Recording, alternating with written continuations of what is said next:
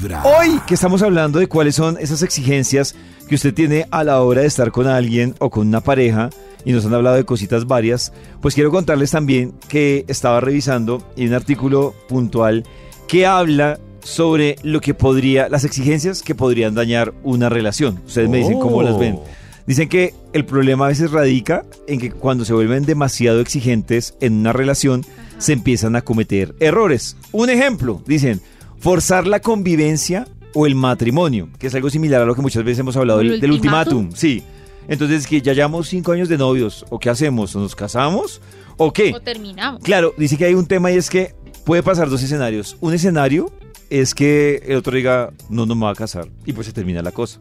Y otro es que el tema de forzar cosas o hacer cosas bajo, bajo presión, a largo plazo, puede llevar al abismo la, la relación. Pero no quiere decir que uno no pueda proponer el tema y preguntar en Claro, qué estamos. ah, sí. Porque es que hay gente que dice, ay, no, yo no le voy a decir porque es que me da susto porque va a pensar que soy intensa y entonces se me va a acabar la relación. Gracias. Hay que hablar. Claro, sí. Sí. claro, uno decirlo, venga, yo estoy de acuerdo ¿Yo con qué? Caro, ubiquémonos, pero lo que yo sí estoy de acuerdo, lo que pasa es que a mí me entra en reversa cuando yo siento que estoy haciendo algo bajo presión. Sea, yo bajo presión, Es que no puede ser obligado. No, No, puede ser como, oye, no. o nos cas- comprometemos este año o chao. Eso no puede funcionar. Pero si es algo que algo si quiero debo manifestarlo. Pero sí, si dentro de mis Ah. planes yo sí quiero algún día casarme, pues yo tengo que manifestárselo a la persona. A mí O siempre, si la- no, claro, a mí me la atención cómo lo propone Caro porque es el tema de venga. Yo quiero contarle que yo sí pienso en algún momento de la vida irme a vivir con alguien, casarme. ¿Usted qué piensa? Porque si dice, no, yo nunca en la vida va a hacer eso, pues uno también decide si sigo aquí O chao, o- me muevo. Claro. Pero que a uno le digan, bueno, si este año se acaba y no nos hemos casado, esto se acaba. No, No, yo. pues chao. No, yo bajo presión. sí, Ay, no. qué triste. no, no, no. Otra dicen que acelerar el ciclo de las relaciones, el ciclo natural de las relaciones, también termina dañándolas. Y es cuando las personas en el menor tiempo posible quieren pasar por todas las fases de la relación. Entonces, un ejemplo, al mes ya quieren hablar, por ejemplo, de hijos. O sea, llevamos un mes de cuadrados y ya estamos hablando de hijos. Llevamos tres meses de cuadrados y ya estamos hablando de si vamos a comprar una casa. O sea, no han, Uy, no han ido a un pero, paseo. pero vuelvo al mismo punto. Yo creo que hay cosas que hay que hablar, pero, Pero no porque haya que forzar. Pero, por ejemplo, si para mí es un no radical no tener hijos y estoy con alguien que sí quiere ser papá hay que hablarlo Claro, desde y de pronto al mes de descubro que él sí o sí quiere ser papá y yo no quiero ser mamá. Claro. Pero tú no crees que al ¿Qué mes onda? es muy rápido? O sea, por no estar ya hablando Pero es de, que yo creo que hay "Venga, ¿usted quiere decisiones, hijos? es que son decisiones muy personales. Hay gente que es muy radical y que la tiene muy clara desde el comienzo. Sí. Y si al me- mejor al mes tener claro que no, poder decir, uy, mm, frenemos el tema, de pronto no nos sirve estar juntos, que hablar es un año después, uno ya qué hace, bien Ya embalado, bien enamorado. Sí, sí, sí, terrible. Con lo que dice Caro, yo tengo una duda, a ver qué piensa Nata Cris, qué piensa Caro y qué piensan los oyentes, y es, es que cuando la gente interpreta como relaciones largas que se dañaron, no sé, noviazgos de 6, 7 años y se acabaron, entonces Sí. hay gente que dice, no, realmente para mí eso fue una pérdida de tiempo, y ahora dicen, no, eso fue un aprendizaje. O sea, digo, no, eso esté mal, no, digo, esté mal. Pero ¿por qué la voz? No, no, no. Ah, no, no, porque estoy imitando a diferentes personas. O alguien dice, por ejemplo, ah, no, perdí el tiempo. Y alguien dice, oh, eso fue un aprendizaje. Eh, ¿Ustedes qué piensan de las relaciones largas que se acaban? O sea, una relación de siete años y esta vaina ya se acabó. Ustedes miran atrás y dicen, ay, fue una, digo, ay, fue un aprendizaje. O dicen, no, o sea, miércoles.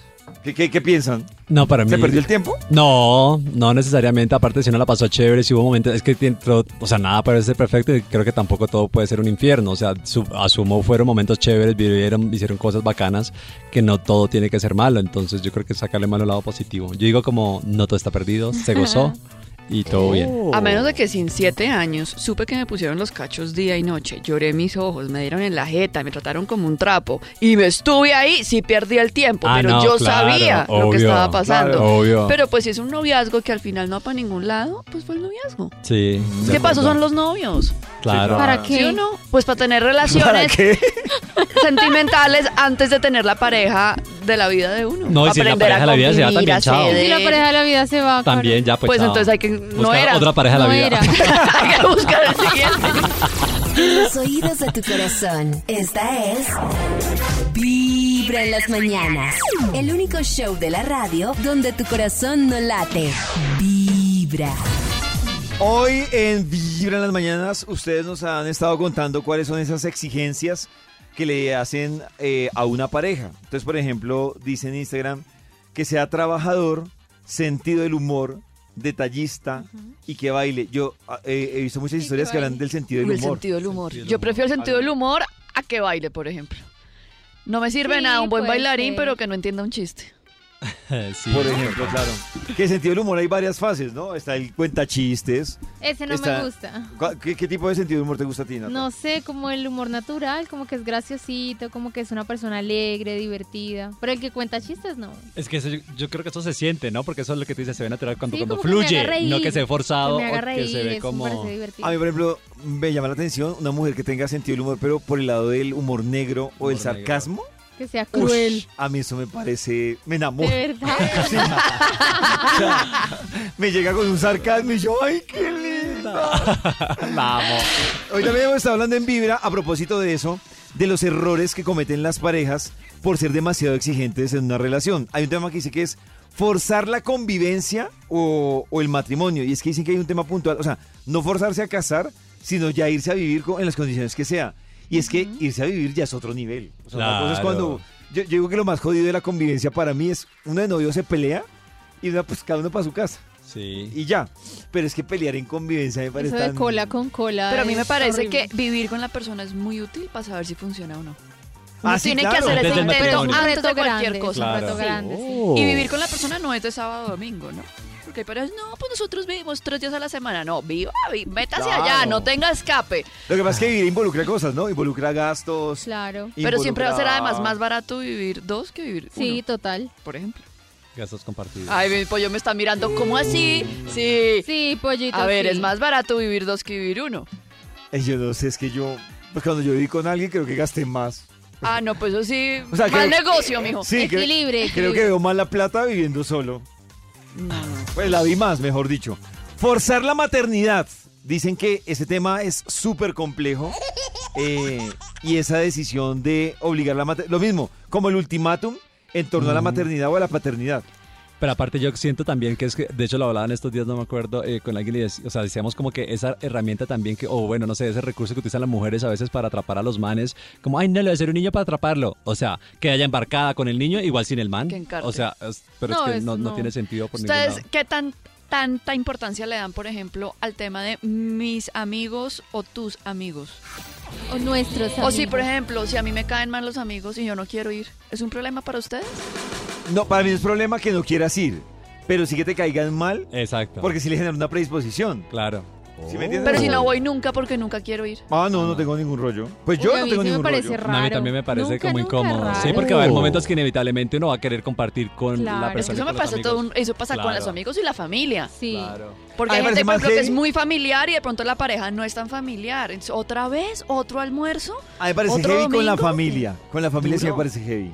¿Uno qué hace? Claro, me parece heavy, pero todos los extremos son malos. Es decir, si cada ocho, años, cada ocho días, Cada ocho años salimos con ellos no está grave. Es el el de pollo. cada ocho días uno está abrochado Sí, con la familia, yo digo, no. Pero si es un almuerzo mensual, O dos cada ocho meses, años. pues uno dice, claro, uno va con la Ocho. mejor actitud y bien. Pero, pero también que nada, o sea, nada, o sea, un Nunca, año. nunca, nunca es sí, raro. un año, no sé, me parece, me parece muy heavy. O sea, me parece, me pare- yo es que soy muy de familiar, entonces, Pero es que eso es según la crianza. Claro. Claro, pero esas negociaciones les digo que ¡ay! eso viene claro. en el combo. Hay un error que dicen que puede ser Oh. fatal, que es el de la dependencia. Entonces es como que, que uno de los dos o los dos sientan que deben ser dependientes. Entonces los dos deben ir para arriba y para abajo juntos. No, se pueden separar. Los planes deben ser juntos. A, a mí, por ejemplo, me incomoda mucho. No sé, yo que hay planes de planes. Entonces, no sé.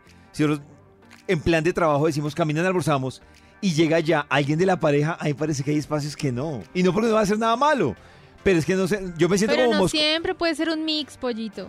Pero es que me siento como mosco en leche nata que yo llegue a, a un almuerzo donde están solo los amigos de trabajo y yo soy el único en pareja, no sé, yo me siento... Sí, como que la No- pareja raya. Sí, y no ¿qué es, onda? claro, no es, Sí, no- no. pues no- Claro. no- no es el espacio. Sí. O como cuando uno está con plan de amigas, plan viejas, y, Y llega el man. y llega el, el, el pegote. Eso. Nada que ver. Claro, si es plan viejas... Porque sí, es el raro, sería raro Claro. el único ahí. Claro, Y yo he visto que dice, es que él es como una amiga. No, no, no, sáquenlo. Sáquenlo, sáquenlo, sáquenlo. Devuélvanlo, Recójame y ya. Vibra en las mañanas. Mi amiga El único show de la radio donde tu corazón no late. Vibra.